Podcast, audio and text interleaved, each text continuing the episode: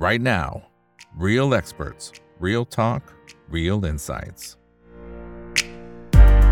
เพื่อนๆนักลงทุนทุกคนนะครับ นี่คือ right now by อีกบรรพททุกเรื่องที่นักลงทุนต้องรู้นะครับ และสำหรับวันนี้เรื่องที่เราต้องรู้เป็นกรณีศึกษาที่น่าสนใจ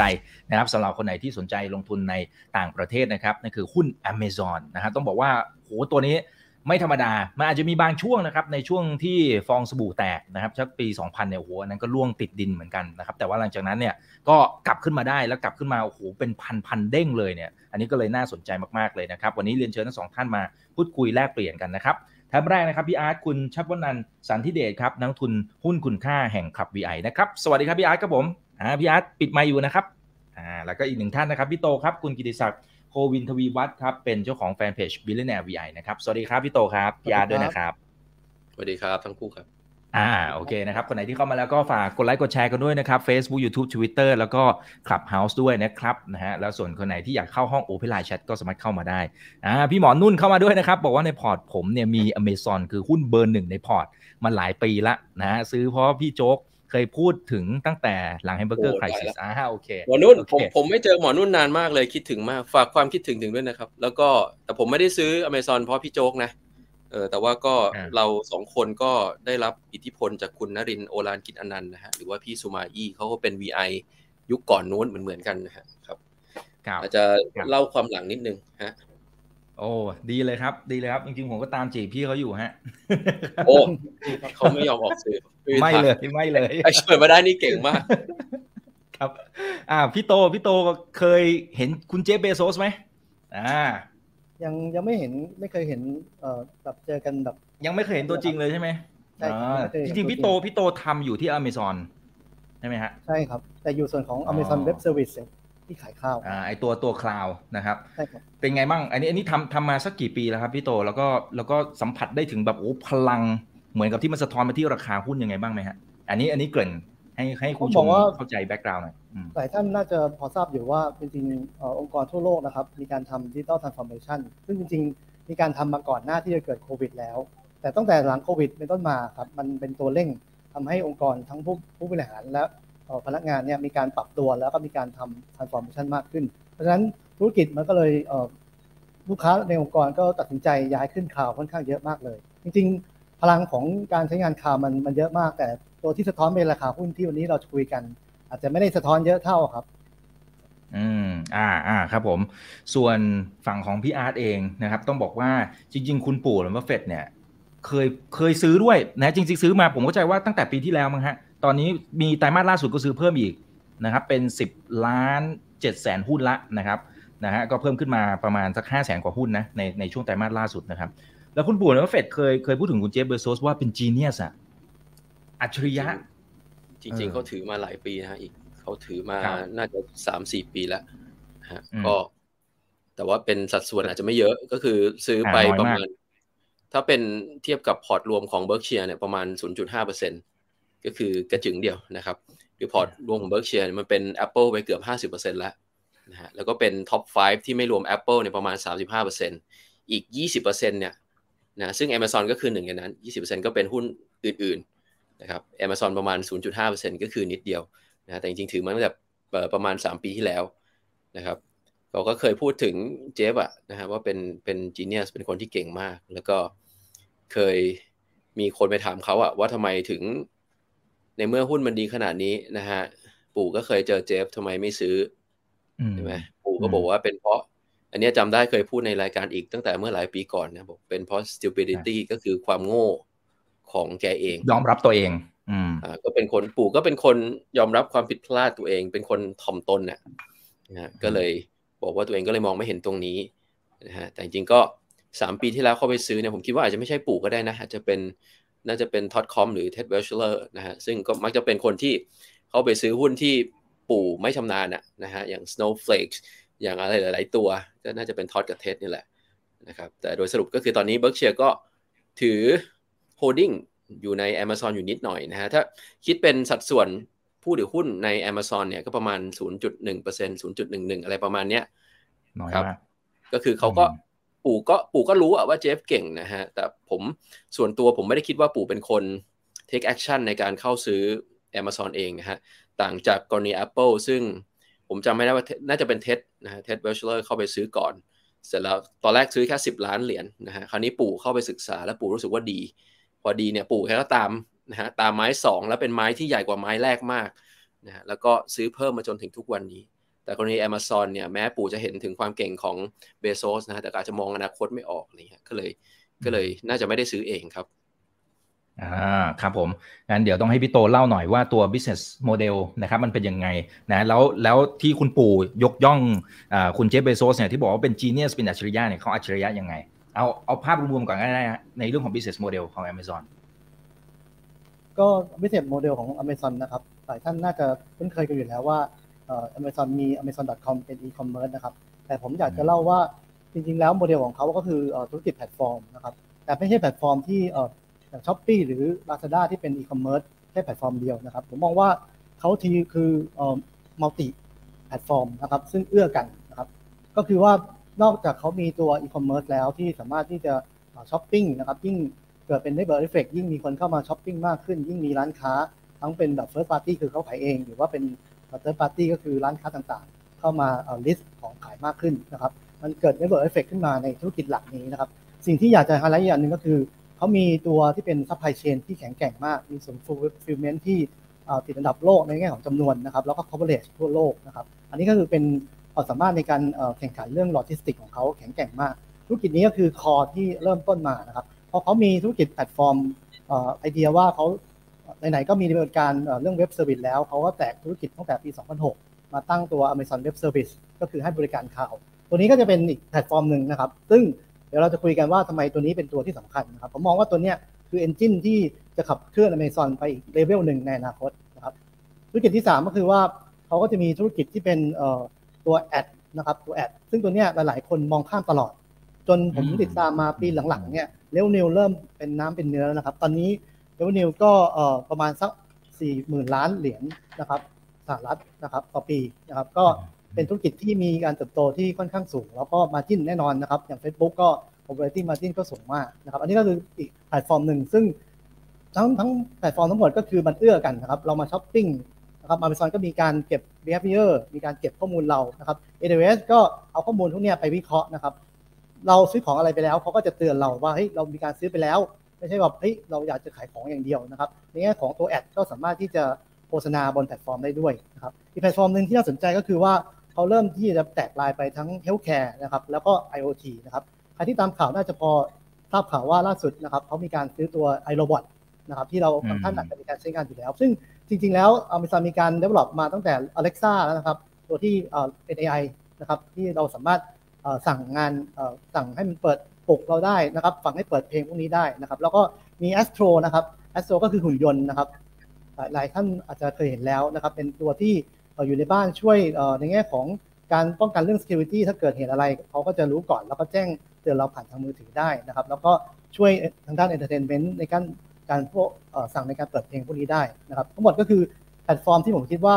เป็น multi platform แล้วมีตัว AWS เป็น core หลักนะครับในการที่จะช่วย empower ให้ ธุรกิจของเขาสามารถที่จะ go ไป next step ได้นะครับยกตัวอย่างเช่น อย่างธุรกิจในบ้านเนี่ยครับผมว่าเป็นธุรกิจหนึ่งซึ่งเขามองว่าในอนาคตเนี่ยเขาสามารถที่จะมี IoT รอบๆตัวเรานะครับแล้ว IoT เนี่ยมาเก็บมาวิเคราะห์นะครับในแง่ทั้งสุขภาพก็ integrate เข้ากับธุรกิจ healthcare ที่เขากำลังแอดควายบริษัทเพิ่มมากขึ้นครับอืมอืมครับอ่ามีท่านหนึ่งแซวเขาบอก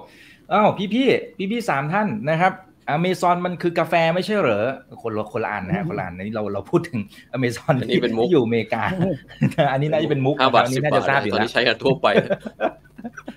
ครับผมอ่ามีบางท่านบอกสวัสดีทักทายสามหนุ่มสามมุมนะครับสามกูรูปู่บัฟเฟตมีซื้อ Microsoft Google บ้างไหมครับอ่าเดี๋ยวตรงนั้นเดี๋ยวกลับมานะครับ โอเคนะครับอ่าแล้วแล้วพี่อาร์ตพี่อาร์ตชอบมุมไหนบ้างอ่าของตัว Amazon จริง ๆ ชอบหลายอย่างนะ เอ๊ะ บ้านใครเปิดพัดลมได้ยินเสียงเอ่อจริง ๆ ชอบชอบหลายอย่างนะครับ ก็คือ เอ่อ Amazon อย่างที่เรารู้กันก็คือเขาก็เริ่มจากการขายหนังสือใช่ไหมฮะ ต่อมาเขาก็กลายเป็นอีคอมเมิร์ซที่ครบวงจรขายทุกอย่างนะครับ อันนี้ไอจุดจุดเปลี่ยนเนี่ย มันก็คือ พอมันเป็นที่เขาใช้คำว่า everything store ใช่ป่ะนะฮะแล้วก็เอ่อ มันก็จะเป็น success story ที่บอกเล่ากันเสมอก็คือ ตอนที่ฟองสบู่ .com แตกนะฮะตอนนั้นหุ้นอเมซอนลงไปเหมือนเพนนีสต็อกเลยใช่ไหมแต่ว่าสุดท้ายมันก็กลับมาได้ และเจฟทที่ผมชอบที่สุดใน Amazon ก็คือมันเป็นมันเป็นเรื่องราวของการ comeback ที่ยิ่งใหญ่ที่สุดนะฮะมี magazine ดังๆ สมัยนั้นนะฮะก็ไปหยามเจฟบอกว่าเนี่ยมันเป็นเรื่องราวของคนที่เผาเงินทิ้งนะฮะแล้วก็ มันไม่มีใครต้องการร้านหนังสือแบบนี้หรอกมันต้องเจ๊งแน่นอนนะครับแต่สุดท้ายทุกวันนี้ Amazon เป็นอะไร เราก็เห็นกันอยู่ มันไม่ใช่แค่ everything store ละนะฮะมันเป็น AWS เป็น cloud เป็น cloud ซึ่งนำเจ้าอื่นไปหลายช่วงตัวนะครับเป็น Amazon Prime ซึ่งไม่ใช่แค่ Prime Video ที่เรารู้จักกันนะ เรามี Netflix เดี๋ยวนี้หลายคนก็มี Prime Video ใช่ไหมฮะ ก็ดูหนัง original ทางทาง Amazon ได้นะฮะมันก็มี มันกลายเป็น subscription ที่มีฐานลูกค้าใหญ่มากนะครับ ตอนผมอยู่ญี่ปุ่น ตอนผมอยู่เยอรมันเนี่ย ก็บางคนก็ต้องซื้อของทาง Amazon อะ แม้ว่ามันจะมีเจ้าอื่นด้วยนะ เพราะตัวเอง subscribe Prime ไปแล้วใช่ไหมนะครับ เพราะฉะนั้นมันก็มันก็เป็นระบบนิเวศอะ มันเป็น ecosystem ที่หล่อเลี้ยงกันเองนะครับ แล้วก็จริง ๆ มันมีรายได้อีกหลายอย่างที่กำลังมาแรงอย่างที่เมื่อกี้พี่โตบอกไป ค่าโฆษณานี่กำลังมาแรงมากนะครับ แล้วกำลังแย่งแชร์จากพวก Alphabet หรือว่า Google อะนะแล้วก็แย่งแชร์จาก Facebook แย่งแชร์จากออนไลน์อื่น ๆได้นะครับเอ่อที่ผมชอบที่สุดใช่ไหมเออจริงๆ จริง ๆ ชอบหลายเรื่องนะฮะ แต่ว่า ตอนนี้ผมมองว่าธุรกิจของ Amazon ที่มันเป็นแห่งอนาคตจริง ๆ คงจะเป็นคลาวด์นะครับ เมื่อกี้ผมเสริมนิดนึงก็คือว่า ไอ้ไตรมาสนี้อย่างที่พี่โตบอกนะ คือ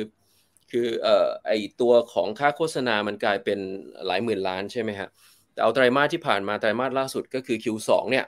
นะครับค่าโฆษณามัน 8.7 พันล้านนะครับโต 18% year over year นะครับแต่ว่าคลาวนะฮะไอตัวคลาวเนี่ยโอ้โห เชื่อไหมฮะ มันโต 33%นะฮะเทียบกับไตรมาสเดียวกันของปีที่แล้วก็คือไตรมาส2ปี 21 แต่ว่ายิ่งไปกว่านั้นคือไอไตรมาสที่แล้วเนี่ยคือไตรมาส1 ปี 22 เนี่ย มันก็โตมาแล้ว 37%แล้วไตรมาส 4 ปี 21 มันก็โต 40%เทียบกับปีก่อนหน้านั้น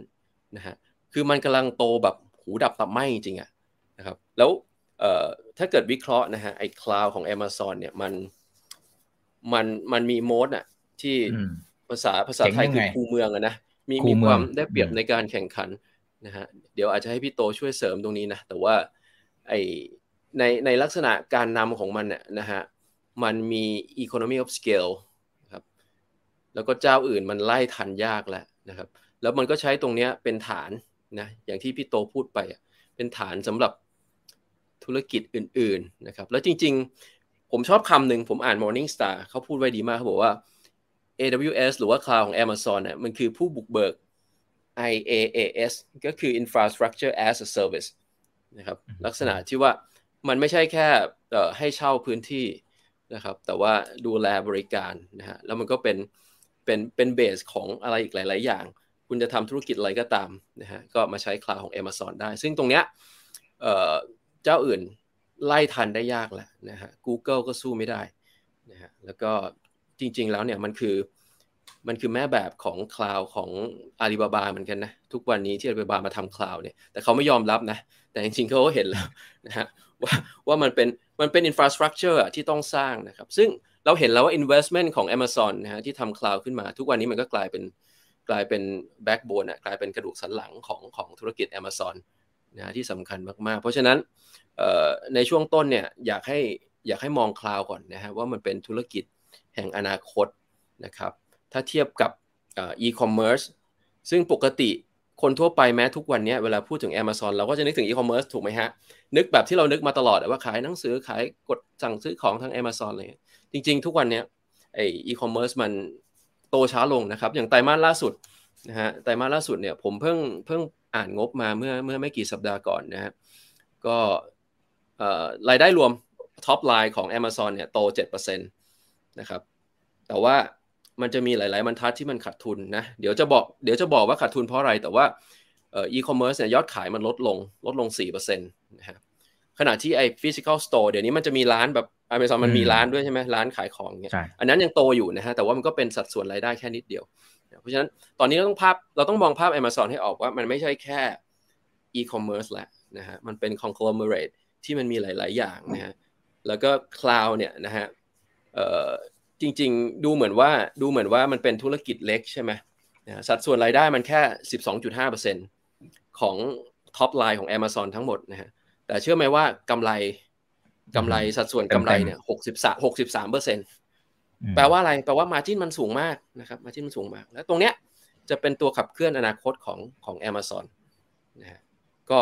เอาเอาตรงนี้ก่อนนะฮะให้ให้มองภาพเห็นก่อนว่า ทิศทางข้างหน้าของ Amazon น่าจะดำเนินไปยังไงครับ อืมครับ อันนี้ต้องตรงประเด็นเลยครับพี่โตเพราะว่าอย่างเรื่องของตัว AWS เนี่ยนะพี่โตทำงานอยู่ด้วยเอาเอาเท่าที่พูดได้นะ เพราะว่าบางทีมันเซนซิทีฟเนาะเพราะว่าเราอยู่ข้างในด้วยเดี๋ยวเดี๋ยวจะมีประเด็นกันนะครับ แต่ว่าผมเข้าใจว่าอย่างอย่างเหมือนที่พี่อาร์ตบอกเมื่อกี้เหมือนจะเป็นเจ้าแรกเลยใช่ไหมพี่โต Amazon ใช่เนี่ยครับใช่ครับอันนี้เป็นเจ้าแรกตั้งแต่ปี2006นะครับสองพันหกพี่พี่โตใช่รู้ story ไหมว่าเขาเขาเจอ pain point อะไรทำไมถึงสามารถ develop ไอ้ตัวนี้ขึ้นมา แล้วกลายเป็นแบบผู้ชนะแบบยาวเลย คือเขามาจากที่เอ่อเกริ่นไว้ตั้งแต่ตอนแรกครับ ตอนที่เขาอืมเอ่อให้บริการ amazon.com ใช่ไหมครับเขาก็ต้องมีครับทีมงานไอทีในการทำเซิร์ฟเวอร์ตั้งเซิร์ฟเวอร์ขึ้นมา มี developer ในการเขียนโปรแกรมเว็บไซต์ขึ้นมานะครับ ตรงเนี้ยครับเขาก็มองว่าเฮ้ยเขามีทีมไอทีที่เอ่อรองรับ user หลายล้านคนหลายร้อยล้านคนในอเมริกาได้ครับทำไมทำไมเขาไม่เอาตรงเนี้ยมาเป็นเอ่อไอเดียว่าทำไมเขาไม่เอาซอสตรงนี้เพื่อช่วยลูกค้าที่อื่นด้วยเพราะเจฟก็ มีการเอ่อพูดคุย แล้วก็ได้รับ feedback จากลูกค้าหลาย ๆ องค์กรเหมือนกันว่าเฮ้ยในตรงเนี้ยมันเป็น pain point ของหลาย ๆ องค์กร ในแง่ของการลงทุนนะครับ คือหลาย ๆ องค์กรสมัยก่อนซื้อเซิร์ฟเวอร์มานะครับหรือจ้างไอทีมานะครับ ก็อย่างเซิร์ฟเวอร์นี่ก็คือซื้อมา 20 ล้าน แต่ใช้จริงอาจจะแค่ 2 ล้าน 3 ล้าน แต่ที่ต้องซื้อ 20 ล้าน เพราะว่าบางครั้งต้องมีการ run แคมเปญใช่ไหมครับ มันมีการใช้งานอืมที่ที่กระโดดขึ้นไปสูงในช่วงที่ใช้งาน 20 ล้าน peak แต่ตอนช่วงที่ มันไม่ได้ใช้งานธุรกิจธรรมดา มันกลับมาใช้งานแค่2ล้าน เพราะฉะนั้นไอทีทีมหรือผู้บริหารก็จะมีการคุยกันตลอดเวลาว่าการลงทุนในไอทีมันไม่คุ้มเลยอันนี้ครับเจฟเบซอสก็เห็น pain point ว่าเรามีของดีอยู่ทำไมเราไม่มาช่วยลูกค้านะครับในการที่จะช่วยลด cost แล้วในแง่ของการทำพวกนี้นอกจากลด cost แล้วมันยังช่วยในแง่ของสเกลกับในแง่ของ time to market ด้วยนึกภาพนะครับว่าในองค์กรสมัยก่อน กว่าจะซื้อเซิร์ฟเวอร์ 20 ล้านที่ผมบอกนะครับ ต้องผ่านขั้นตอนการประมูล การ bidding อืมการอืม purchase อืมสองสามเดือนmarketing campaign ที่จะ run ก็จบไปแล้วนะครับ คู่แข่งก็ชนะไปนะครับเจฟก็เห็น pain point ตรงนี้เหมือนกัน ก็เลย provide ตัว service ตัว Amazon Web Service ตั้งแต่ปี 2006 2006นะครับให้กับลูกค้าทั่วๆไป แล้วก็เป็นเจ้าแรกที่เติบโตมาจนประมาณสักปี 2010 กว่าๆครับ มี Azure ที่ของ Microsoft อืมเอ่อที่ผมเคยทำงานอยู่เหมือนกันนะครับก็เข้ามาอืมเอ่อเอ่อเป็นคู่แข่งนะครับแต่หลังๆก็อย่างที่พี่อาร์ตแจ้งนะครับว่า ก็ยังมีความห่างอยู่ในแง่ของ market share แล้วก็ revenue ครับอืมอืมครับเออแล้วแล้วเวลาที่สมมติว่าจะดูว่าไอ้ตัวตลาดนี้เนื่องจากว่าพอพอดูหลาย ๆ บริษัทนะครับ พอไปดูไส้ในของคลาวเนี่ยโอ้โหมันโตระเบิดระเบ้อแทบจะทุกบริษัทเลยพี่โตนะฮะเออคือมันมันจะมีวิธีการดูยังไงว่าเฮ้ยมันใกล้ละใกล้จะถึงจุดที่มันอิ่มตัว หรือว่าอาจจะเริ่มโตช้าลงเนี่ยมันมันขึ้นอยู่กับปัจจัยประมาณไหนบ้างครับอันนี้เผื่อเป็นไกด์ไลน์ให้กับนักลงทุนเพราะนี่มัน มันน่าจะเป็นคีย์สำหรับหลาย ๆ บริษัทด้วยเพราะกำไรเนี่ยมหาศาลมาก แล้วกำลังโตแบบก้าวกระโดด ก็ถ้าเป็นความคิดเห็นส่วนตัวนะครับ อาจจะมองผิดมองถูกก็อืม ก็ก็ผมว่ามีอยู่สองมุมครับมุมแรกผมว่าต้องมองที่เอ่อ total addressable market นะครับว่าตลาดจริงๆแล้วตลาดมันใหญ่แค่ไหนนะครับซึ่งถ้านักลงทุนไปอ่านในเอ่อ research พวก Gartner หรือว่า IT research ชื่อดังระดับโลกนะก็จะบอกว่าภายในปี 2025 market size ของตัวเอ่อ IaaS กับ platform as a service จะอยู่ที่ประมาณ5 0 0 0 0ถึง6 0 0 0 0ล้านต่อปีนะครับ แต่ตอนนี้จริงๆ มันอยู่ที่ประมาณสักเอ่อคร่าวๆประมาณสักแสนถึงสองแสนล้านนะครับ ก็แสดงว่ามันยังมีรูมในการโตอีกประมาณสองสามเท่านะครับ อันนี้ก็คืออันแรกเราดูว่ารันเวย์ของธุรกิจมันยาวแค่ไหน แต่คำถามจะตอบว่าแล้วมันจะโกรธไม่โกรธยังไง ผมอยากให้ดูว่าอีกมุมหนึ่งก็คืออยากให้ดูที่ behavior ของเอ่อ consumer ทั่วโลกนะครับ ผมเชื่อว่าตอนนี้ behavior ของคนรุ่นใหม่มีการเปลี่ยนแปลงไปโดยอย่างสิ้นเชิงเลยนะครับ อย่างรุ่นผมนะครับ ในการเอ่อใช้งานพวกเอ่อบริการต่างๆ ผมสามารถที่จะรอได้นะครับ ผมเลือกแท็กซี่นะครับ ผมรอเป็นชั่วโมงเลยนะครับ ผมก็รอได้นะครับผโอ้มยจริงทำงานเหรอในอพี่งค์โตกรผมทำงานในองค์ยุคกรนี้ไม่ได้แล้วนะ ยุคนี้ใช่กครัดบแล้วต้องมานะ ผมทำงานในองค์กรนะครับ ไม่ว่าจะมีเอ่อปัญหาหรือว่าความกดดันยังไง เราก็อยู่รอดได้นะครับ แต่ถ้าน้องอีกกับพี่อาร์ตลองลองไปคุยนะครับคนสมัยใหม่นะครับ แค่ทำงานในองค์กรนะครับ มีการเปลี่ยนงานที่บ่อยมากนะครับเขาจะไม่ได้แบบ ทนหรือว่ารอคอยนานขนาดนั้นนะครับ ก็คือมี behavior มันเปลี่ยนไปเพราะฉะนั้นทุกวันนี้รอบๆตัวเราครับ การสั่งของจากพวก Grab นะครับ การซื้อของอีคอมเมิร์ซหรือแม้กระทั่งพวกระบบ IoT รถ EV ต่างๆ พวกนี้มันคือ Big Ten ในอนาคตซึ่งถ้าประกอบ 2 ตัวอย่างนี้เข้าด้วยกันนะครับ ผมเชื่อว่าการเติบโตของเขายังน่าจะไปได้อีกไกล แต่คำว่าเติบโตยังจะ 30 40 อันนี้อาจจะต้องลองดูอีกทีว่าเอ่อ condition มันมีแมคโคร e c o n o m i c พวกนี้มา เป็นตัวอาจจะเป็นปัจจัยลบบ้างเหมือนกัน เช่น ในตอนช่วงที่เศรษฐกิจไม่ดี อาจจะเป็นไปได้ที่มีการลดการใช้งาน หรือว่าเลื่อนโปรเจกต์นะครับ เช่นเซิร์ฟเวอร์หมดอายุใน on-premise ข้างล่างที่เขาบริหารจัดการเองใช่ไหมครับแทนที่โปรเจกต์นั้นจะมีการโยกย้ายขึ้นข่าว ผู้บริหารก็อาจจะบอกว่าเศรษฐกิจไม่ดีรอไปก่อนปีหน้า ก็เป็นไปได้ที่ตัว growth rate อาจจะมีการแกว่งบ้างนะครับ แต่ถ้านักลงทุนที่เชื่อในการลงทุนระยะยาวผมคิดว่า ตัวธุรกิจของ AWS นะครับ ซึ่งตอนนี้ run rate อยู่ที่ประมาณ 80,000 ล้านเหรียญสหรัฐนะครับคิดง่ายๆนะครับ price per sales ประมาณสัก 20 เท่าที่กลมๆก็ 1.6 ล้านเอ่อทิลเลียน 1.6ทิลเลียนละนะครับ ตอนนี้มาเก็บประมาณ 1.3 เองนะครับ ก็คือถ้า sum of all parts ก็เหมือนกับ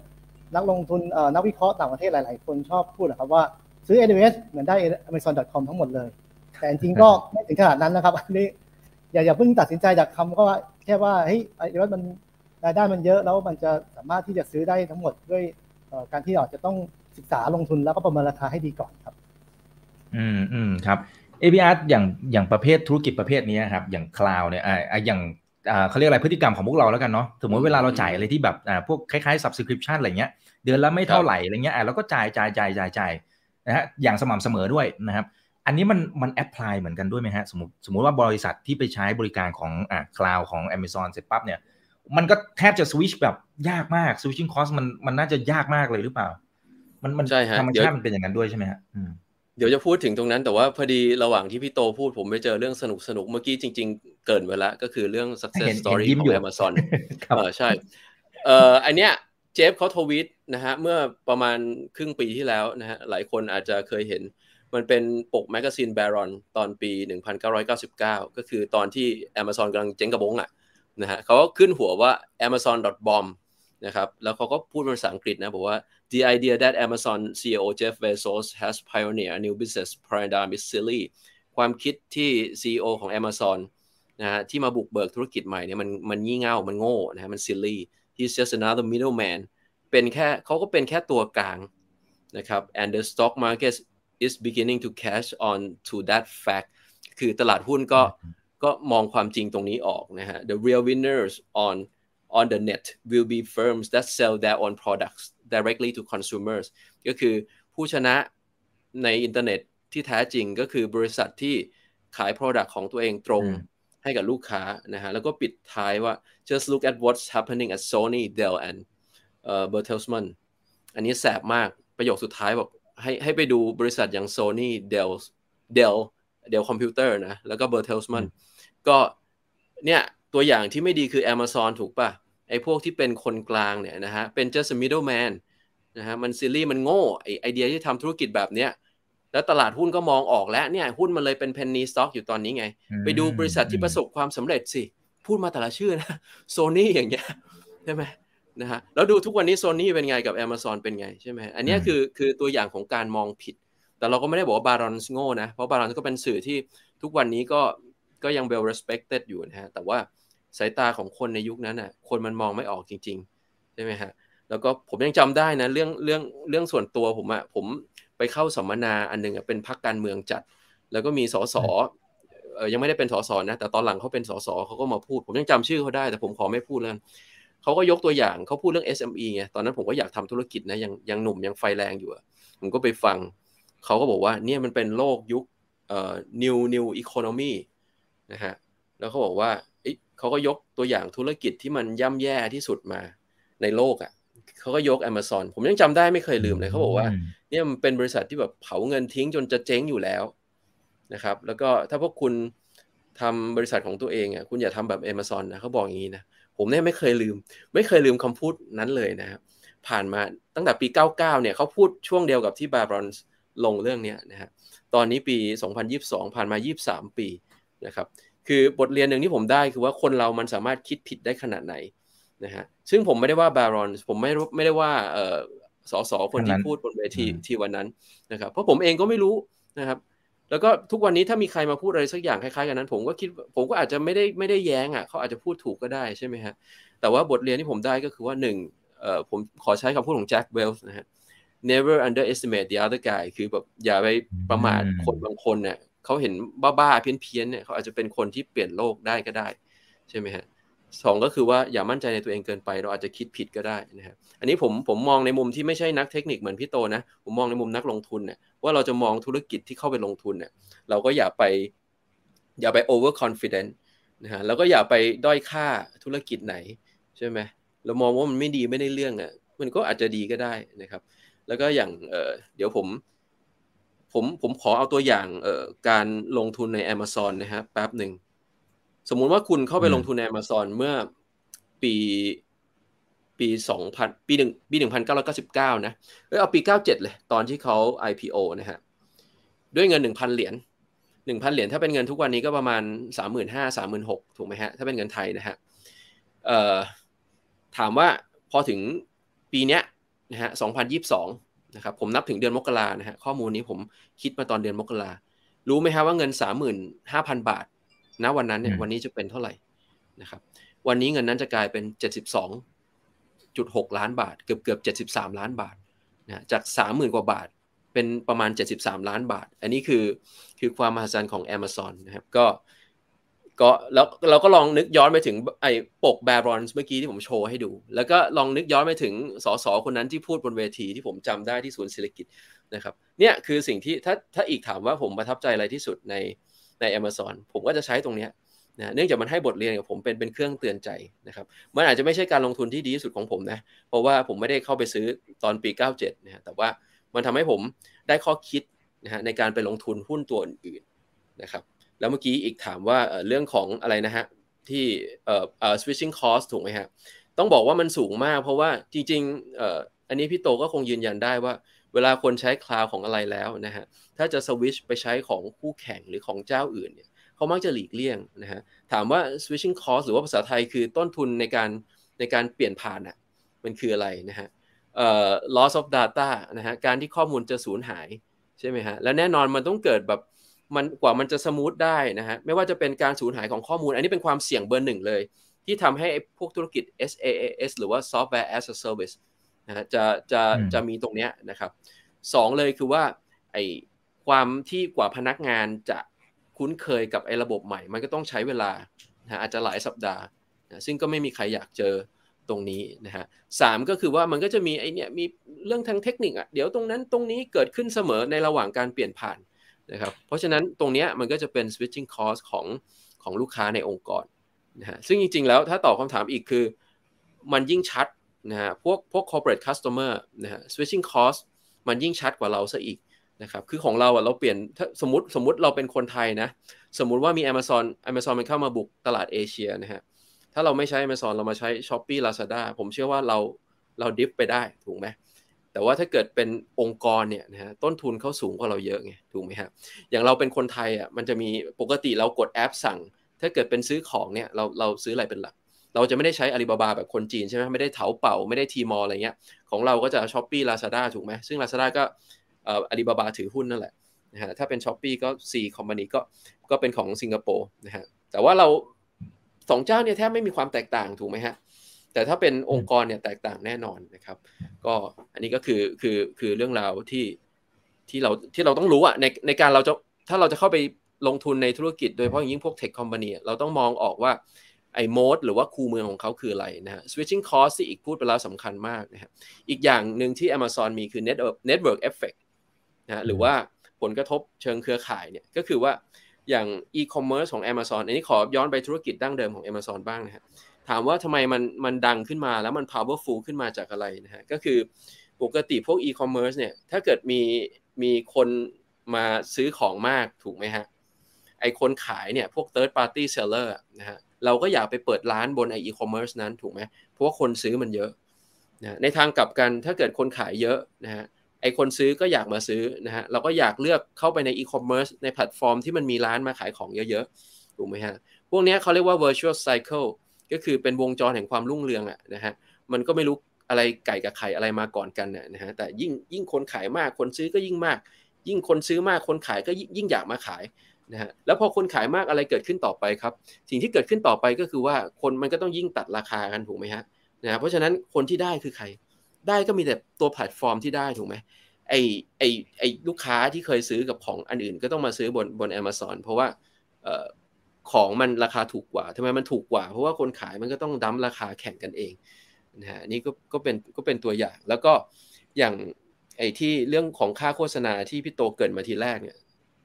ถามว่ามันมาจากไหนนะมันก็มาจากพวกนี้แหละนะฮะเอ่อพอ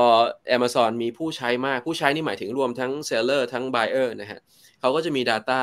มากถูกไหมฮะอันนี้พวกธุรกิจเทคเนี่ยโห user data เป็นสิ่งที่ล้ำค่าที่สุดนะฮะ มันเป็น intangible asset อะมันเป็นทรัพย์สินที่ไม่มีตัวตน แต่มันโคตรจะมีค่านะฮะบริษัทที่มีตรงนี้มากสามารถเอามาใช้ประโยชน์ได้เยอะ ถูกไหมฮะ เอามาใช้ขายโฆษณาอะไรต่างๆทุกวันนี้ไอ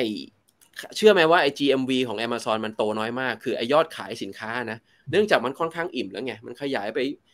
ประเทศนู้นประเทศนี้ทั่วอเมริกาทั้งยุโรปนะฮะแต่ว่าไอ้ที่ยังโตได้คือ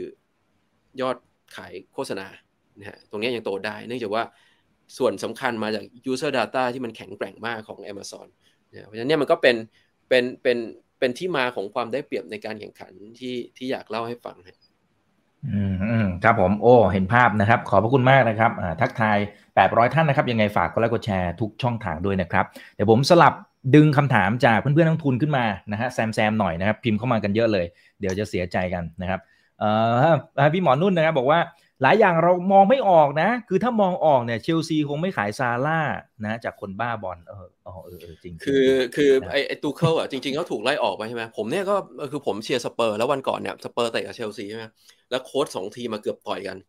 ผมก็โกรธมากนะ เพราะตูเคิลเนี่ยมาหาเรื่องคอนเต้ใช่ไหมแต่ว่าผมก็เออไม่เป็นไรสุดท้ายมันก็เสมอกันไปแต่วันนี้ตูเคิลถูกไล่ออก แต่ผมก็ไม่ไม่ได้ซ้ำเติมอะผมก็รู้สึกว่าเออเราก็เป็น sportsmanship ใช่ไหมก็ไปแล้วนะฮะก็ คนที่จะมาแทนก็คงเป็นเกรแฮมพอตเตอร์ก็ดูกันต่อไป แต่ว่าผมว่าเชลซีต้องรีบดึงพอตเตอร์มานะ ไม่งั้นพอตเตอร์อาจจะอยู่ลิเวอร์พูลแทนนะฮะฝากไว้ประมาณนี้ครับแหมพูดครั้งเดียวนี่กระทบชิ่งได้หมดเลย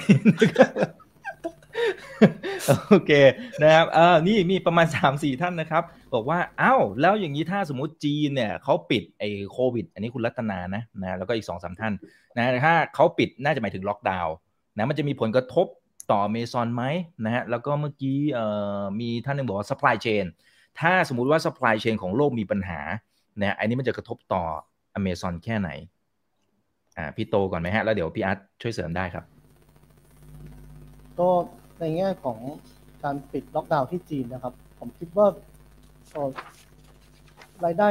หลักๆ เขาก็ไม่ได้ขายที่จีนเยอะนะครับ ไม่ว่าจะเป็นอีคอมเมิร์ซหรือว่าอย่างธุรกิจ cloud แม้ว่าจะ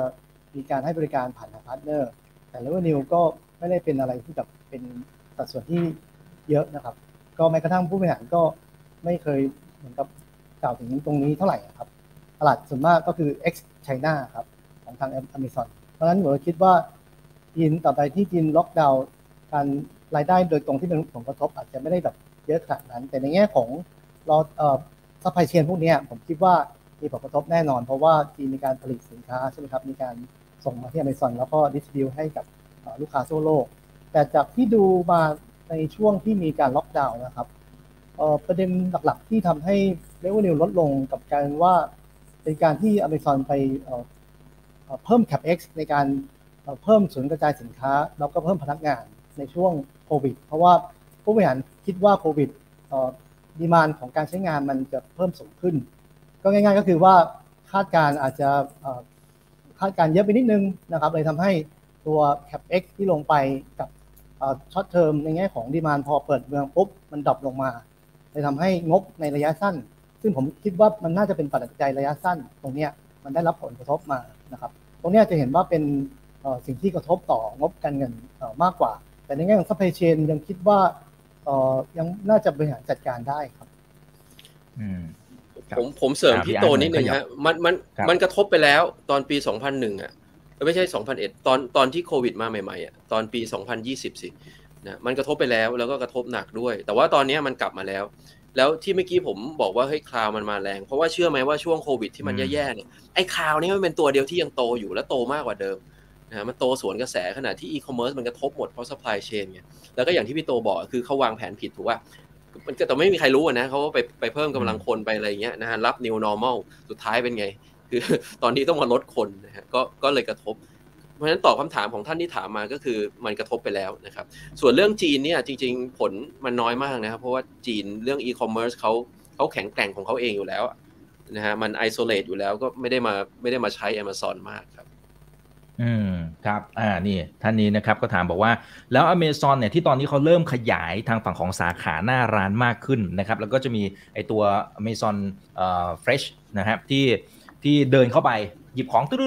ดๆๆๆนะครับแล้วก็ออกไปได้เลยเนี่ยนะฮะนี่เขาบอกว่าจริง ๆ แล้วไอตัวนี้เนี่ยถือว่าเป็นอีกหนึ่งวินเนอร์ของกลุ่ม Amazon ไหมหรือจริง ๆ เป็นตัวถ่วงมากกว่าอ่าพี่โตมองไงฮะ จริงๆก็คือ Amazon Go นะครับ ที่เราสามารถเดินเข้าไปแล้วก็หยิบของนะครับ โดยที่ไม่ต้องเออมานั่งจ่ายเงินที่แคชเชียร์เราสามารถเอ่อจ่ายผ่านทางโมบายแอปได้เลยนะครับ ตรงนี้จริงๆก็มองว่าเอ่อเป็นเทคโนโลยีที่ดีมากนะครับ ผมก็เคยลองใช้งานหลายรอบแล้วเหมือนกันนะครับ ก็ความแม่นยำสูงมากนะครับในแง่ของการหยิบของมันนับได้หมดเลยครับ มีระบบ AI ในร้านจะมีกล้องที่มีเอ่อสามารถที่จะรู้ได้ว่าเราหยิบของชิ้นไหนแล้วก็คำนวณราคาได้เลย แต่ประเด็นสำคัญผมคิดว่าตัว Amazon Go ยังมีประเด็นเรื่องการสเกลอะครับ ผมเข้าใจว่าร้านร้านหนึ่งอะครับ เนื่องจากถ้าอีกเลยเข้าไปดูครับ มันจะมีกล้องเยอะมากเลยผมว่า investment เขาในตอนหนึ่งสาขาครับ มันเยอะมากจนทำให้ตอนเนี้ยในแม้กระทั่งในอเมริกาผมคิดว่าสาขาก็ยังไม่ได้เยอะเท่าไหร่ แล้วก็มีที่อังกฤษด้วยเหมือนกันนะครับ คิดว่าเรื่องการสเกลเอ่อยังยังติดตรงนี้ของการลงทุนต้องรอให้อาจจะต้องรอให้เทคโนโลยีมี cost ที่ต่ำลงกว่านี้ แต่ถ้าเป็นในแง่ของตัว solution นะครับก็เป็นอะไรที่เอ่อน่าสนใจ แต่ผมมองว่าตัวธุรกิจหน้าร้านนะครับ ผมคิดว่ามันยังเป็นสิ่งที่เอ่อต้องรอดูการเอ่อเติบโตพัฒนาในอนาคตว่าจะ strategy การทำออนไลน์ออฟไลน์ตรงเนี้ยครับยังอยู่ในโหมดที่ยังดูภาพ synergy ตรงนี้อยู่นะครับอืมอืมผมผมผมเสริมนิดนึงครับ คือจริง ๆ เวลาเรามองธุรกิจ Amazon ตอนเนี้ยนะฮะอย่างที่บอกไปแล้วมันเป็นเครือบริษัทนะฮะเพราะฉะนั้นเราต้องมองเป็นเป็นจิ๊กซอว์ นะครับเขามีออนไลน์จนเกือบจะอิ่มตัวแล้วนะฮะเขาถึงหันมาทำออฟไลน์นะฮะมาทำร้านร้านค้าที่เป็น physical store นะเพราะฉะนั้นจริงๆ ถามว่าเขาจะมาหวังโตจากตรงนี้ไหมจริงๆ ไม่ใช่นะแต่มันเป็นชิ้นหนึ่งนะฮะของภาพจิ๊กซอว์โดยรวมนึกออกไหมฮะแล้วมันก็เป็นระบบนิเวศที่ส่งเสริมกันนะครับถ้าเกิดคุณศึกษา Amazon โดยลึกๆ คุณจะเห็นเลยว่า ทุกอย่างมันมันส่งผลดีมันมันเหมือน มันเหมือนเสาที่ค้ำยันกันและกันตลอด ยกตัวอย่างเช่นนะฮะไอ Amazon Prime เนี่ยนะครับไอที่มันเป็นระบบบอกรับสมาชิกเนี่ยนะครับเชื่อไหมว่ามันก็มามีส่วนลดกับการซื้อของไม่ว่าจะออนไลน์หรือออฟไลน์นะแล้ว Amazon Prime เนี่ยมันเหมือนกับตัวที่ตึงตึงลูกค้าไว้กับค่าย Amazon นี่ออกไหมฮะเพราะฉะนั้นพอคุณเป็นสมาชิก Prime แล้วเพื่อที่แลกกับการ Delivery ของแบบเอ่อราคาถูกนะฮะบางทีของส่งฟรีอย่างเงี้ยนะครับเอ่อคุณก็ยังไป ไปซื้อที่สโตร์เนี่ยก็ยังถูกกว่าด้วยนะครับ แล้วก็รวมถึงไอ้ Prime Video อะไรต่างๆนะครับ มันก็เป็นเป็นไอ้ convergent อะนะครับ มันเพราะฉะนั้นเวลามองธุรกิจ Amazon ก็อย่าไปมองว่า อันนี้จะมาเป็นตัวถ่วงไหมนะฮะ หรือว่าอันนี้จะมาเป็นตัวฉุดได้แค่ไหน จริง ๆ แล้วมันมันเป็นอะไรที่ส่งเสริมกันและกันนะครับ ยกเว้นไอ้ถ้าเป็นบางธุรกิจที่มันมาแรงจริง ๆ โดดเด่นออกมาจริง ๆ อย่างคลาวเนี่ย มันก็จะ stand out ออกมาเลยนึกออกไหมฮะ แต่ว่าอันอื่นเนี่ยมันก็จะส่งเสริมกันและกันนะเพราะฉะนั้นประเด็นที่จะบอกคือว่าเวลามองธุรกิจ Amazon ให้มองเป็น ecosystem นะครับเวลามองธุรกิจพวกนี้นะมองเป็น ecosystem แล้วเราจะไม่พลาดนะฮะถ้าไปมองแยกส่วนเราจะพลาด เราจะไม่เห็นไม่เห็นภาพรวมแล้วเราจะวิเคราะห์ผิดได้ครับ อืมครับ อันนี้ถามต่อเนื่องนิดนึงครับพี่อาร์ตคือคือเราจะเห็นว่าทั้งคนที่อ่าคนที่มีออนไลน์เนี่ยก็เริ่มมาเปิดหน้าร้าน คนที่มีหน้าร้านเนี่ยนะก็เริ่มมาทำออนไลน์นะครับ แต่ว่า เท่าที่เท่าที่เห็นหลาย ๆ ตัวนะพี่อาร์ตคือคือเหมือนคนที่เก่งออนไลน์เนี่ยแล้วพอมาเปิดหน้าร้านเนี่ยเฮ้ยทำไมดูดูมันจะไปได้มากกว่า คนที่มีหน้าร้านแล้วค่อยขยับมาทำออนไลน์อะพี่อาร์ตพอจะชวนวิเคราะห์ตรงนี้ได้ไหมคือจริงๆอะไอหน้าร้านมันง่ายกว่านะฮะคือคุณจะมา develop ไอออนไลน์แข่งกันเนี่ยมันคนอื่นเขาเขามีเขามีเขามีโมดอะคือเขาไปไกลแล้วไงนะมันไล่ทันกันยากกว่า แต่ว่าคุณมาทำ physical store อะนะฮะ มันมันสามารถพัฒนาขึ้นมาได้ง่ายกว่า ก็ขยายสาขาต่อไปเรื่อยๆนะครับแต่ก็ย้ำอีกทีนะฮะว่ามันไม่ใช่ อย่ายึดเป็นสาระว่าอันนี้มันเป็นเป็นตัวที่จะมาเป็นเรือธงอันใหม่อะไรเงี้ยอืมคือมันต้องมองมองเป็นภาพที่ควบคู่กันไปนะครับแล้วก็อ่าเอ่อจริงๆ แต่จริงๆ ถ้าถ้าเกิดดูดูยอดขายนะฮะในใน quarter ล่าสุดเนี่ยก็โต 10 กว่าเปอร์เซ็นต์นะนะฮะแล้วก็มีวิแววว่าจะโตมากขึ้นนะครับเพราะฉะนั้นก็จะทำ balance กันอย่างนี้ไปมากขึ้นนะฮะมันก็จะมีมี physical store มากขึ้นสำหรับสำหรับ Amazon นะฮะ ถ้าเรามองภาพไปข้างหน้าครับ ครับผมโอเคครับขอบคุณครับโอเคเดี๋ยวขอดูหน่อยนะฮะอ่าท่านนี้บอกว่าคุณโอ๊ตนะอเมซอนเนี่ยเขาไปลงทุนใน Rivian นะครับไอตัวตัว EV อะครับพี่โตนะอืฮะมเอ่อทั้งสองท่านจริงๆเขาถามทั้งสองท่านเลยพี่โตพี่อาร์ตมองยังไงบ้าง เห็นขาดทุนพอสมควรเลยนะอืมเอ่อพี่พี่พี่โตได้ตามไหมฮะ พี่โตพี่โตก่อนไหมก็น่าจะเป็นเหมือนที่อาร์ตบอกครับ ก็ให้มองเป็นอีโค y ิสเต็ม ผมมองว่าอืมอย่างที่ตอนแรกคุยไปว่าจุดเด่นของเขานอกจากอีคอมเมิร์ซผมเชื่อว่า supply chain ระบบของเขาไม่เป็นรองใครในโลก ซึ่งตรงนี้ก็เป็นเหมือนจิ๊กซอว์หนึ่ง ซึ่งก็เป็นการทำเอ่อซักเอ่อ EV ของทางรีเบียนก็จะเป็นส่วนเติมเต็ม ให้ธุรกิจเขาสามารถที่จะมีเอ่อระบบการขนส่งได้ดีขึ้นนะครับ แต่ในแง่ของเอ่อสัดส่วนการลงทุนก็คิดว่าเป็นการลงทุนที่เอ่อมีนัยสำคัญเหมือนกันนะครับ เข้าใจว่าน่าจะประมาณสัก 20%น่าจะไม่ผิดนะครับ น่าจะผิดแก้นิดนึงนะครับ ก็เป็นสัดส่วนที่ค่อนข้างเยอะเหมือนกันเลยทำให้มีผลกระทบต่องบในแต่ละมาไตรไตรมาสนะครับ ถ้าหุ้นมีการอย่างไตรมาสล่าสุดเอ่อหุ้นของ Rivian มีการปรับตัวลดลงเยอะนะครับ มันก็จะมา realize เอ่อ loss เอ่อกระทบไปที่งบการเงินของเอเมซอนพอสมควรครับ อืมอืมครับครับ อ่าพี่พี่อาร์ตเสริมตรงนี้ไหมครับไม่งั้นต้องเดี๋ยวต้องคำถามต้องถัดไปต้องมองต้องมองอืมภาพให้ออกก่อนว่า Rivian เกิดขึ้นเพื่ออะไรนะครับ Rivian เป็นไอไอ project ไอ รถยนต์ของของ Amazon เนี่ยนะฮะคือบริษัทที่เป็น conglomerate พวกกลุ่มฟางแมนนะฮะหรือกลุ่มฟางเฉยๆสมัยก่อนเนี่ยพอเขาใหญ่ขึ้นมาแล้วเขาก็มีเงินสดเยอะถูกไหมฮะธุรกิจเขาก็แข็งแกร่ง แล้วมันก็เหมือนปั๊มเงินสดออกมาได้เยอะมาก ดังนั้นสิ่งที่ทุกคนต้องทำไม่ใช่เฉพาะ Amazon นะฮะรวมถึง Apple นะรวมถึง Alphabet หรือว่า Google อะก็คือต้องหาจุดที่จะลากเส้นเคอร์ฟต่อไป นะฮะเราจะเห็นได้ว่าทุกบริษัทเลยนะครับ ไม่ใช่เฉพาะ Amazon ไอ้ Apple เนี่ยมีไอ้ Titan Titan Project เนี่ยผมแปลหนังสือเรื่องของทีมคุกนะฮะใครไปลองหาอ่านดูได้ คือมันเนี่ยเป็นตัวผานเงินของ Apple เลยนะครับ แล้วก็ที่อีลอนมัสยังบอกอะคนที่ไปทำไอ้รถยนต์ของ Apple เนี่ยคือคนที่ถูกไล่ออกจากเทสลาแล้วถึงไปอยู่ Apple นะเขาก็พูดปากเสียสไตล์เขาอะนะฮะแต่เป็นตัวผานเงินจริงๆนะฮะแล้วทุกวันนี้ก็ยังไม่ได้แบบ คือเหมือนกับต้องต้องถอยมาแล้วอะนะฮะต้องถอยมาแล้วก็ดีไซน์ลงมานะครับ ขณะที่ Alphabet เนี่ยเอ่อมันจะมี Waymo ใช่ไหมฮะ Waymo ก็เป็นอืมแต่ว่า Al- Alphabet หรือว่า Google เขาจะเน้นขับเคลื่อนตนเองนะ เนื่องจากว่าเขามาจากไอ้พวกสมองกล Search Engine ใช่ไหมเพราะฉะนั้นไอ้ core competence ของเขาอะคือคือไอ้ตรงนี้นะฮะก็จะเป็นเน้นเป็นรถขับเคลื่อนตนเองนะครับ ส่วน Amazon ก็เหมือนกันครับ เหตุผลเดียวกับไอ้ ไอ้บริษัทใหญ่ 2 บริษัทแรกที่ผมยกตัวอย่างไปคือ Google กับเอ่อคือเอ่อ Alphabet กับ Apple นะฮะ Amazon ก็ต้องมีตรงเนี้ยสำหรับลากเส้น S curve ต่อไปนะฮะ ซึ่งมันก็หลีกเลี่ยงไม่ได้ที่จะต้องทำไอ้ Rivian หรือว่าไอ้ไอ้ไอ้ไอ้ project automobile ของเขาเนี่ยนะฮะ แต่ว่าถามว่ามันมันหนักไหมนะฮะไอ้ไตรมาสที่แล้วมันยังดีอยู่นะ คือผมตามดูมาทุกอันเพราะว่าอะไรไอ้ตรงเนี้ยมันเป็นตัวแบบเผาเงินทิ้งของ Amazon นะฮะเผาทิ้งเร็วยิ่งกว่าอีกตอนที่ทำอีคอมเมิร์ซใหม่ๆอีกนะฮะไตรมาสที่แล้วอะดี แต่ไตรมาสนี้เนี่ยขาดทุนเยอะมากนะครับไตรมาสนี้ขาดทุนไปถึงพูดตัวเลขแล้วจะตกใจ4 4 billion นะฮะ4 billion ใน 3 เดือนนะครับอืมปีเนี้ยเฉพาะปีนี้ตั้งแต่ต้นปีนะฮะสองไตรมาสหกเดือนขาดทุนไปแล้ว 11.5 billion นะฮะโอ้โหก็หนึ่งหมื่นหนึ่งพันห้าร้อยสามล้านเหรียญกี่แสนสามล้านแสนบาทล้านเยอะเยอะมากอืมนะฮะเพราะฉะนั้น เอาจริงๆ น่าตกใจเหมือนกันนะครับ คือเราเราเข้าใจแหละว่าเขาลงทุนเพื่ออนาคต Apple ก็ต้องเผาเงินทิ้งเพื่อไอ้นี่นะฮะ Alphabet ก็ต้องผลาญเงินไปกับ Waymo แต่ว่าอันเนี้ยทำให้ผมยอมรับเหมือนกันว่าถ้าผมเป็นผู้ถือหุ้น Amazon เนี่ยก็คงใจหายตรงนี้เหมือนกัน แล้วที่สำคัญไตรมาสเนี้ยทำไม Rivian ถึงมีผลกระทบต่อ bottom line ของ Amazon เยอะมาก เพราะว่ามันมีการปรับมูลค่านะฮะ มันมีการปรับมูลค่าทรัพย์สิน มันก็เลยตัดขาดทุนนะฮะทำให้ ทั้งทั้งที่บรรทัด top line ดีนะครับบรรทัดอื่นๆก็ดีนะครับแต่ bottom line เนี่ยขาดทุน 2,000 ล้านนะฮะ2 billion Amazon ผลประกอบการปีนี้ทั้งๆที่ไม่ได้ขาดทุนมาเลยก่อนหน้านี้ เพราะว่าอะไรเพราะมามาปรับมูลค่า Rivian นั่นแหละ เพราะฉะนั้นเอาตรงๆก็คือว่า ผมว่าผมผมสรุปไว้เลยนะฮะให้กับคนที่อ่านขับ VI ฟังก็คือว่า หมายถึงเคยเคยเขียนไว้แล้วนะ ว่าเราต้องจับตาเริ่มต้องเริ่มจับตา Rivian แล้วล่ะคือเราเราก็มองมองว่ามันก็เหมือนกับ Apple ก็มีโปรเจกต์ไททัน Alphabet ก็มีไอ้ Waymo ใช่ไหมแต่ตอนเนี้ยมันมันผ่านเงินแบบชนิดใจหายเหมือนกันนะฮะ แล้วก็ถ้ามันเป็นภาระทางการเงินมากขึ้นเรื่อยๆ ตรงนี้ก็เดี๋ยวต้องดูแล้วว่าเขาจะเอาไงต่อนะครับ แต่ผมเชื่อว่ายังไงก็คงก็คงมันมาขนาดนี้แล้วยังไงก็คงต้องต้องต้องไปต่อนะฮะ แต่สุดท้ายแล้ว บริษัทไหนจะเข้าวินนะฮะแล้วจะเอ่อลากเส้น S curve ให้กับ ให้กับบริษัท conglomerate หรือว่าเครือบริษัทของตัวเองได้สำเร็จก็ต้องดูว่าว่ารีเวนจะเป็นจะเป็นจะเป็นลูกรักคนนั้นหรือเปล่านะฮะแต่ตอนนี้หนักครับหนักต้องยอมรับว่าหนักครับ อืมอืมครับโอเคครับเอ่อมีท่านเอ่อคุณอัครรัตน์แล้วก็อีกสองท่านนะครับ บอกว่า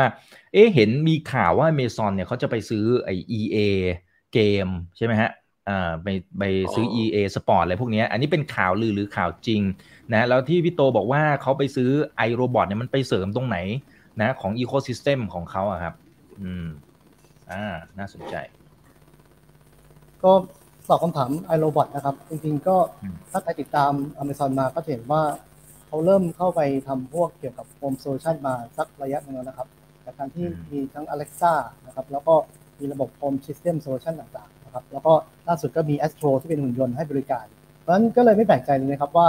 เขามองตัวนี้เป็น market หนึ่งซึ่งคิดว่าน่าจะมีโอกาสในการเติบโต เพราะว่า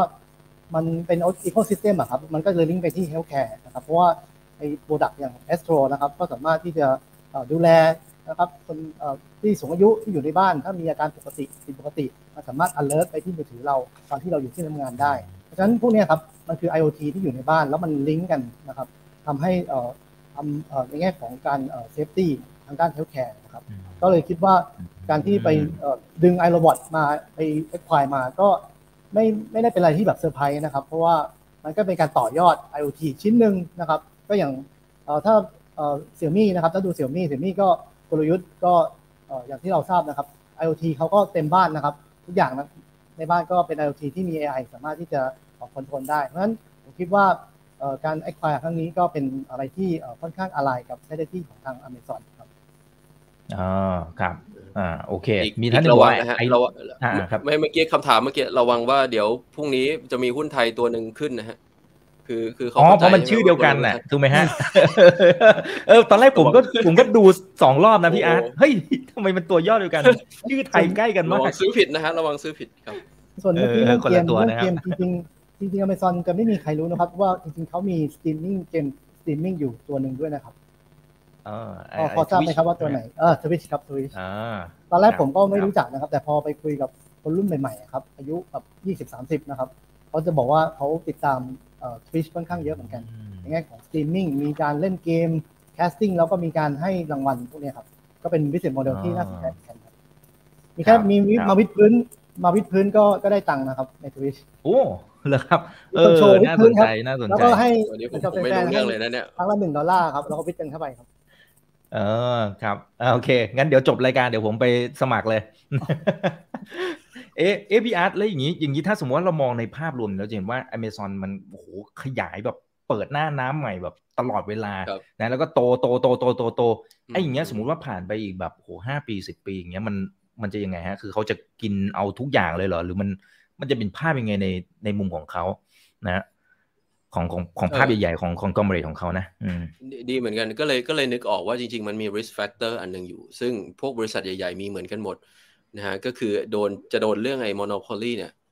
นะครับอืมแล้วกฎหมาย antitrust ของอเมริกาเขาแรงมากนะจนมันจริงๆมันเคยมีข่าวว่าว่าว่า Amazon จะแตกบริษัทก่อนซะด้วยซ้ำนะฮะคือแยก AWS ไปเลย แล้วก็แยก e-commerce มาอันหนึ่งแล้วก็แยก อาจจะแยกอะไรออกไปอีกนะฮะเพราะว่าเพื่อไม่ให้โดนเรื่อง antitrust มันไม่มันไม่เหมือนเมืองไทยใช่ไหมยังไงก็ไม่โดนนะฮะแล้วก็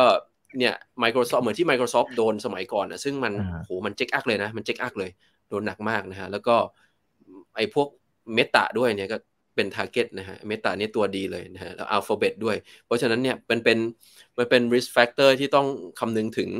ให้ดีเลยนะครับ คนที่จะซื้อหุ้นพวกนี้นะฮะ ถามว่ามันจะกินรวบไปหมดเลยเหรอ มันก็จะต้องเนี่ยฮะหา หาอะไรที่ต่อเส้น S curve ไป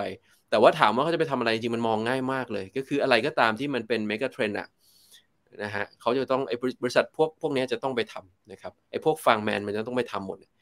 นะครับแต่ว่าก็ใครที่จะลงทุนเนี่ยระวังระวังปัจจัยต่างๆ เหล่านี้ให้ดีนะครับอันนี้เดี๋ยวผมผมสรุปสั้นๆ ง่ายๆนะฮะสำหรับคนที่สนใจหุ้น Amazon ไม่ได้บอกให้ไปซื้อนะครับ แต่ว่าผมให้หลักในการวิเคราะห์4 5ข้อนะฮะ หนึ่งตอนนี้นะฮะจับตาคลาวนะจับตา AWS ว่ามันจะโตไปได้ขนาดไหน คือตอนนี้มันนำมันนำโด่งอยู่แล้วนะฮะพี่โตก็พูดเห็นเหมือนที่ผมเห็นก็คือว่ามันนำ Google นำเจ้าอื่นโด่งแล้ว แต่ว่ามันจะกินรวบได้ขนาดไหนนะฮะแล้วแล้วดูเท่าที่ดูตอนนี้นะ as of แม้กระทั่งวันที่ 30 มิถุนาเนี่ยมันก็ยังมันก็ยังโหมันก็ยังมีแต่ดีขึ้นเรื่อยๆนะครับเพราะฉะนั้น AWS น่าจะเป็นธุรกิจแห่งอนาคตจริงๆ แล้วก็จะเป็น backbone เป็นกระดูกสันหลังของ Amazon ทั้งเครือไปอีกนานนะครับสองคือที่กำลังมาแรงคือโฆษณานะฮะ Amazon แต่เดิมเป็นอีคอมเมิร์ซนะฮะก็ไม่ได้ตรงนี้มันไม่ได้เด่นใช่ไหมมันไม่ได้มาแย่งค่าโฆษณากับ Google กับ Facebook แต่ตอนนี้มันเริ่มเด่นมากขึ้นเรื่อยๆนะฮะอาจจะเนื่องจากเขามาทำตรงนี้เชิงเชิงลุกมากขึ้น แล้วก็มี user data ที่ที่มันเยอะนะฮะและตอนนี้มี Prime Video ด้วยเนี่ยนะครับแต่ว่า ทำไมโฆษณายังไงผมว่าถึงแม้จะเติบโตเร็วมากทำไมยังเป็นรอง AWS อยู่ เพราะว่าอะไรนะเพราะว่าโฆษณาไม่มีโมดไม่มีคูเมือง ไม่มี competitive advantage นะครับ Amazon ไปแย่งของ Google มาได้ Google ก็แย่งกลับได้นะมันก็อาจจะต้องสุดท้ายมันก็ต้องตัดราคากันเนี้ยเพราะฉะนั้นนี่เป็นธุรกิจที่ไม่มี moat ไม่มีคูเมืองนะครับไม่มีความได้เปรียบในการแข่งขันชัดเจนนะเพราะฉะนั้นถึงแม้จะโตเร็ว แต่ผมยังให้เป็นรอง AWS นะครับแต่ว่าก็ต้องจับตามองนะเพราะกำลังมาแรง3นะฮะระวัง Rivian นะฮะ Rivian กำลังเผาเงินเยอะมากนะเพราะฉะนั้นแต่เดิมเวลาผมบอกลูกค้าผมหรือว่าคนที่ตามงานผมเนี่ย ผมจะไม่ได้บอกให้ให้ระวัง Rivian นะครับ ผมบอกว่าเออใครๆก็ต้องทำแต่ตอนนี้เนื่องจากว่ามันมัน burn เงินเริ่มจะมาถึงจุดหนึ่งแล้วนะครับผมก็จะบอกว่าเออต้องต้องต้องระวังนิดนึงแหละนะครับ แล้ว4นะฮะก็คือไอ้ไออีคอมเมิร์ซของ Amazon เนี่ยนะฮะเสริมนิดนึงก็คือว่าต่อไปเนี่ยนะฮะมันจะเป็นโมเดลนี้คือเขาจะไปหา สินค้าที่หนึ่งก็คือว่ามันจะเป็น third party มากขึ้น ก็คือ Amazon ขายสินค้าของตัวเองอะของที่ซื้อขาดมาเพื่อขาย แล้วก็บริหารเองนะครับแทนที่จะพึ่งไอ้ยอดยอด GMV หรือว่ายอดยอดขายจากพวกพวก third party ก็คือพวกคนที่มาเปิดร้านบนบนแพลตฟอร์ม Amazon ก็จะมาเน้นขายของของตัวเองมากขึ้นนะครับของที่ซื้อขาดมาแล้วแล้วมาขายนะฮะแต่ว่านะฮะต่อไปเขาจะไปเน้นพวกของ grocery พวกของชำอะฮะพวกของโชห่วยนะครับแล้วก็พวกยา นะครับซึ่งตรงนี้มาจิ้นมันจะสูงกว่านะฮะรวมถึงพวกของ Luxury นะครับพวกของพวกแบรนด์เนมพวกอะไรอย่างเงี้ยนะฮะถ้าเกิดคุณอีกผมผมเชื่อว่าคุณอีกก็คุยกับนักวิเคราะห์ทางฝั่งจีนบ่อยๆ คุณกับคุยกับคุณเอมมัทินาคุยกับหลายๆคนนะน่าจะพอทราบว่าบริษัท e-commerce นะฮะอย่างพินตัวตัวนะฮะอย่าง JD.com เนี่ยตอนเนี้ยหันมาขายพวกเอ่อ luxury กันมากขึ้นนะ JD นะขายมานานแล้ว JD.com นะฮะพินตัวตัวตอนนี้ก็เน้นมาขาย ผักขายพืชผลทางการเกษตร เพราะว่าอะไรนะฮะหนึ่งมันมี volume นะสองถ้าเป็นของ luxury เนี่ยนะอย่าง Pinduoduo เมื่อก่อน เมื่อก่อนขายแต่ของในต่างจังหวัดในเมืองเทียสามเทียสี่ตอนนี้เข้ามาเทียหนึ่งเทียสองนะฮะแล้วมาขายของ luxury ของแบรนด์เนมแข่งกับ JD.com เพราะว่า margin มันสูงนะเพราะฉะนั้นสุดท้ายเขาจะต้องกินรวบทั้งหมด จะต้องไปเอาของที่ margin สูงมากขึ้นนะไปเอาของที่ volume มากขึ้น นะแต่อย่าง Amazon เนี่ยมันจะเป็นลักษณะมุ่งไปหามาจินมากกว่านะเพราะฉะนั้นต่อไปเนี่ย Amazon จะหันไปเน้นยายาแล้วก็ของ Luxury ของของแบรนด์เนมมากขึ้น แทนที่จะขายของแต่แบบสักเบือยันเรือลบอะ everything store เหมือนที่ผ่านมานะครับ ก็อันนี้คือคือ 4 อย่างที่อยากให้สำหรับคนที่สนใจหุ้น Amazon ไปวิเคราะห์นะฮะย้ำอีกทีนะฮะหนึ่งจับตาดูคลาวให้ดี อันนี้คือธุรกิจที่เป็นเป็น winning business นะฮะแล้วโอกาสเติบโต มีแต่จะได้เปรียบไปเรื่อยๆ เพราะตอนนี้มันติดลมบนไปแล้ว 2 คือโฆษณานะฮะ Amazon มากินแชร์ตรงนี้ได้มากขึ้น แล้วก็กำลังโตอย่างรวดเร็ว อย่างน่าประทับใจเพียงแต่ว่ามันไม่มีโมดไม่มีความได้เปรียบในการแข่งขันนะครับสามคือระวังรีเวียนให้ดีนะฮะมันเป็นตัวผ่านเงิน แต่ถ้าสำเร็จก็แน่นอนมันก็จะไปแข่งกับเวโมไปแข่งกับไอ้โปรเจกต์รถยนต์ของพวกฟังแมนอื่นๆ ได้นะครับ แล้ว 4 ก็คือว่าการการขยับไปของอีคอมเมิร์ซข้างหน้านะฮะลองดูให้ดีว่าเขาจะ จะหันไปขายอะไรมากขึ้นนะซึ่งตอนนี้เท่าที่เขาวิเคราะห์กันอยู่ก็คือ จะหาจะไปหาของที่เอ่อ margin มากขึ้นอย่างยาแล้วก็ของ luxury ครับอืมอืมครับผมโอเคครับขอบคุณมากนะครับไหนๆพี่พี่อาร์ตก็ชวนวิเคราะห์แบบนี้แล้วนะครับ แล้วอย่างพี่โตเวลาที่สมมุติจะทำ valuation เนี่ย เนื่องจากเขาเป็นแบบบริษัทยักษ์ใหญ่แล้วทำนู่นนี่นั่นกระจุกกระจิกกระจิกเต็มไปหมดเลยเนี่ยเวลาที่เราจะประเมินมูลค่าว่าเฮ้ยตอนนี้มันร่วงลงมาเอ้ยอยู่ในจุดที่เราน่าจะเข้าไปสะสมแล้วเนี่ยมัน มันจะมีวิธีคิดยังไงได้บ้างพี่โตพอจะให้ไกด์ไลน์ได้ไหมฮะก็เดี๋ยวพี่อาร์ตเสริมตรงนี้หน่อยนะครับ ผมก็ก็ดูหลักๆ ก็จะเทียบถ้าดูอย่าง PE ครับ ตอนนี้ PE ก็อยู่ที่ประมาณเอ่อ116 เท่าใช่ไหมครับ ถ้าดูอืม average PE เฉลี่ยในรอบ 10 ปีที่ผ่านมาอยู่ที่ประมาณ 143 เท่านะครับ ก็คือ PE ของเขาเคยแม็กที่ประมาณสักเอ่อ3,000 กว่าเท่านะครับ ก็ค่อนข้างสูงเหมือนกันนะครับอย่างนี้ก็คือ เป็นเป็นไกด์เป็น guideline อะครับว่าในช่วงนี้อ่อมันมีปัจจัยลบหลาย ๆ อย่างทำให้ PE มัน drop ลงมาต่ำกว่าเอ่อ average ที่ผ่านมานะครับ แต่ต้องบอกว่าช่วงนี้ถ้าแนะนำนักลงทุนนะครับ เราต้องมีการ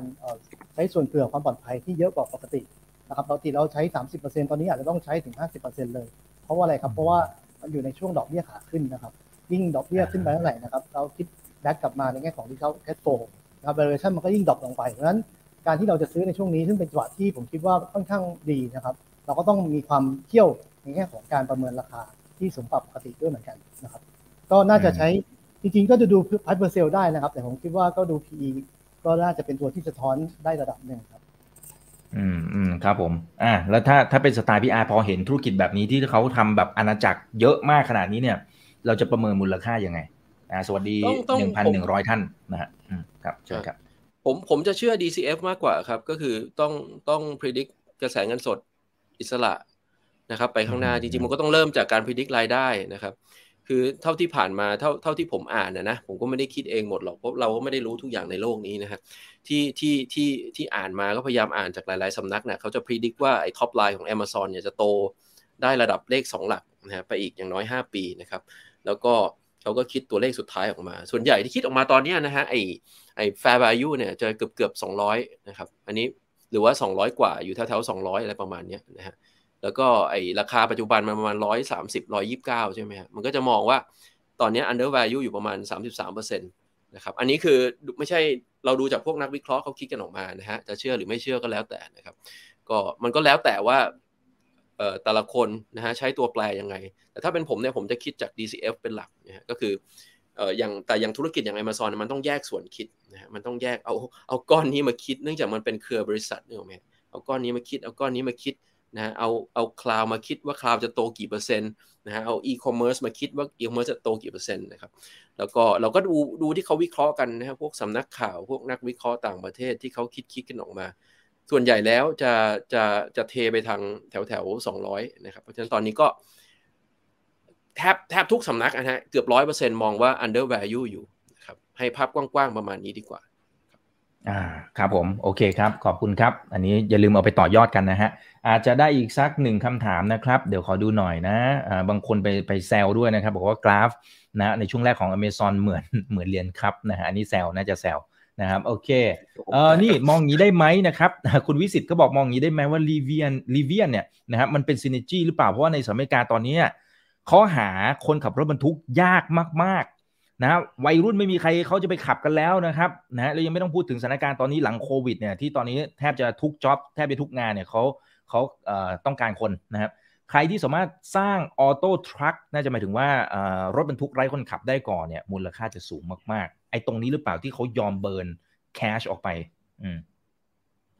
ทุกคนมีเหตุผลของตัวเองฮะก็ก็อย่างที่ครับที่ที่ Alphabet เขาทำไมเขาต้องทำเพราะเขามองว่าอนาคตของการของการ commute commute ก็คือการการเคลื่อนย้ายตัวเองของมนุษย์น่ะมันจะเป็นอย่างนั้น ก็คือมันจะต้องเป็น autonomous นะฮะเขาก็มีเหตุผลของเขานะของ Amazon เขาก็มีเหตุผลของเขา ซึ่งมันเป็นเป็นเหตุผลที่ดีหมดแหละมันอยู่ที่ว่าสุดท้ายจะทำสำเร็จหรือเปล่าไงใช่ไหม คือทำคำว่าทำสำเร็จนี้ไม่ได้แปลว่าสุดท้ายทำออกมาได้นะเพราะสุดท้ายมันทำออกมาได้อยู่แล้วถ้าจะทำแต่ว่าอืมมันมันมันไอไอต้นทุนที่ที่จะต้องเผาผลาญไปเนี่ยนะฮะ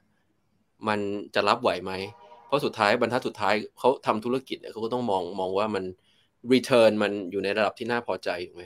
ถ้ามันไปไม่ไหวเขาอาจจะต้องต้องเลิกนะครับ แต่แน่นอนมันมีเหตุผลที่ดีอยู่แล้วละครับ แล้วก็อยากให้เขาทำได้นะนะฮะเพราะว่ามันก็เป็น innovation เราเป็นมนุษย์ อยู่บนโลกเนี้ยเราได้ประโยชน์อยู่แล้วนะครับ อืมอืมครับอ่าเอาละฮะ ก็ขอบคุณทุกท่านที่ติดตามชมกันนะฮะคำถามอื่นอาจจะยกยอดนะครับ เป็นครั้งถัดๆไปนะครับ ก็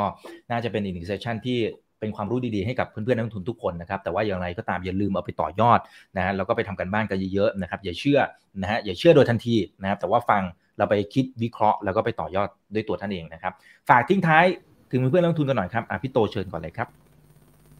ก็ ลงทุนด้วยความระมัดระวังนะครับ แล้วก็ศึกษาให้ลึกซึ้งนะครับ ก่อนที่จะตัดสินใจลงทุนนะครับ โดยเฉพาะช่วงนี้ตลาดหุ้นมีการผันผวนมากนะครับ แล้วก็ดอกเบี้ยอยู่ในช่วงขาขึ้นก็พยายามใช้ margin of safety เยอะๆนะครับ แล้วก็สุดท้ายแล้วผมคิดว่าช่วงนี้นะครับอยากให้ทุกท่านลงทุนด้วยความสุขนะครับ อย่าไปเครียดกับตลาดนะครับ ตลาดลงเท่าไหร่เราก็หาอะไรอื่นทำบ้างนะครับ ก็ดูหนังฟังเพลงหรือว่าไปกินข้าวกับเพื่อนนะครับ ก็มันเปิดเมืองแล้วนะครับ อย่าเครียด นะครับบางคนแบบเครียดหุ้นลงเยอะอะไรพวกนี้นะครับ เราอาจจะศึกษาเรามองในแง่ดีไว้นะผมผมเชื่ออย่างบัฟเฟตบอกนะครับว่า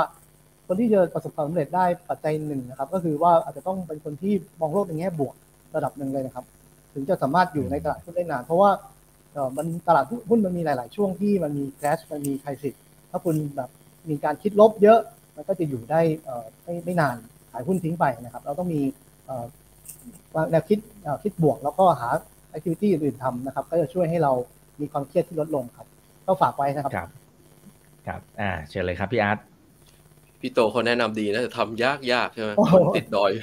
ใช่ไหมเอ่อผมฝากไว้งี้ฮะจริงๆเขาที่แล้วคุยกับอีกก็บังเอิญจริง ๆ คุยเรื่องอื่นนะแต่ก็พูดมาถึง Amazon ก็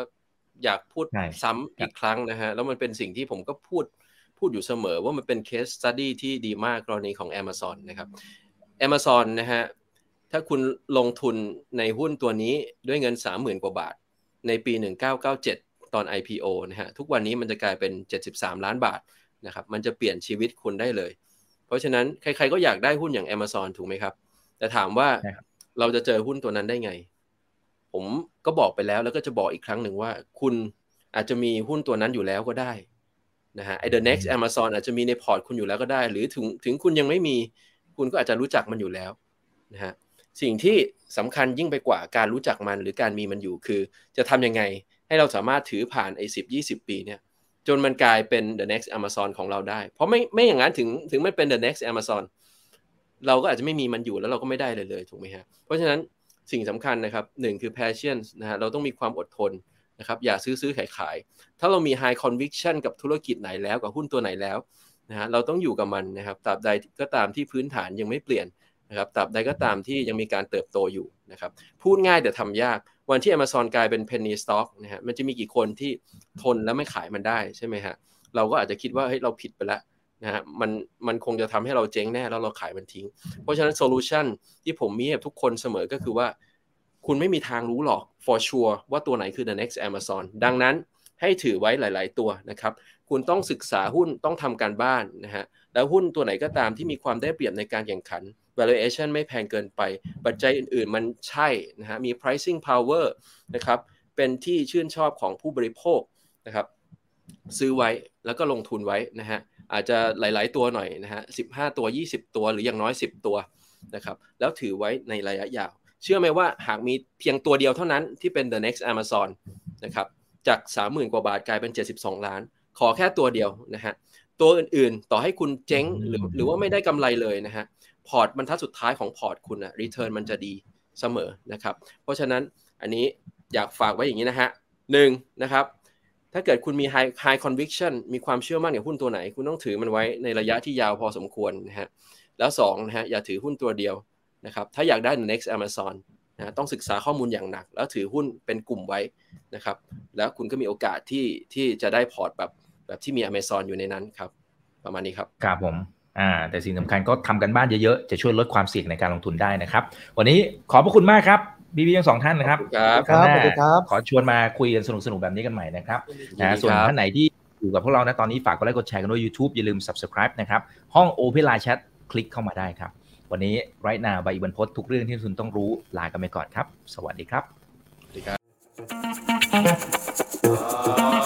บ ถ้าชื่นชอบคอนเทนต์แบบนี้อย่าลืมกดติดตามช่องทางอื่นๆด้วยนะครับ ไม่ว่าจะเป็น Facebook, YouTube, Line Official, Instagram และ Twitter จะได้ไม่พลาดการวิเคราะห์และมุมมองเศรษฐกิจ และการลงทุนดีๆ แบบนี้ครับ อย่าลืมนะครับว่าเริ่มต้นวันนี้ดีที่สุด ขอให้ทุกท่านโชคดี และมีอิสรภาพในการใช้ชีวิต ผม อีกบรรพฒนาเพิ่มสุขครับ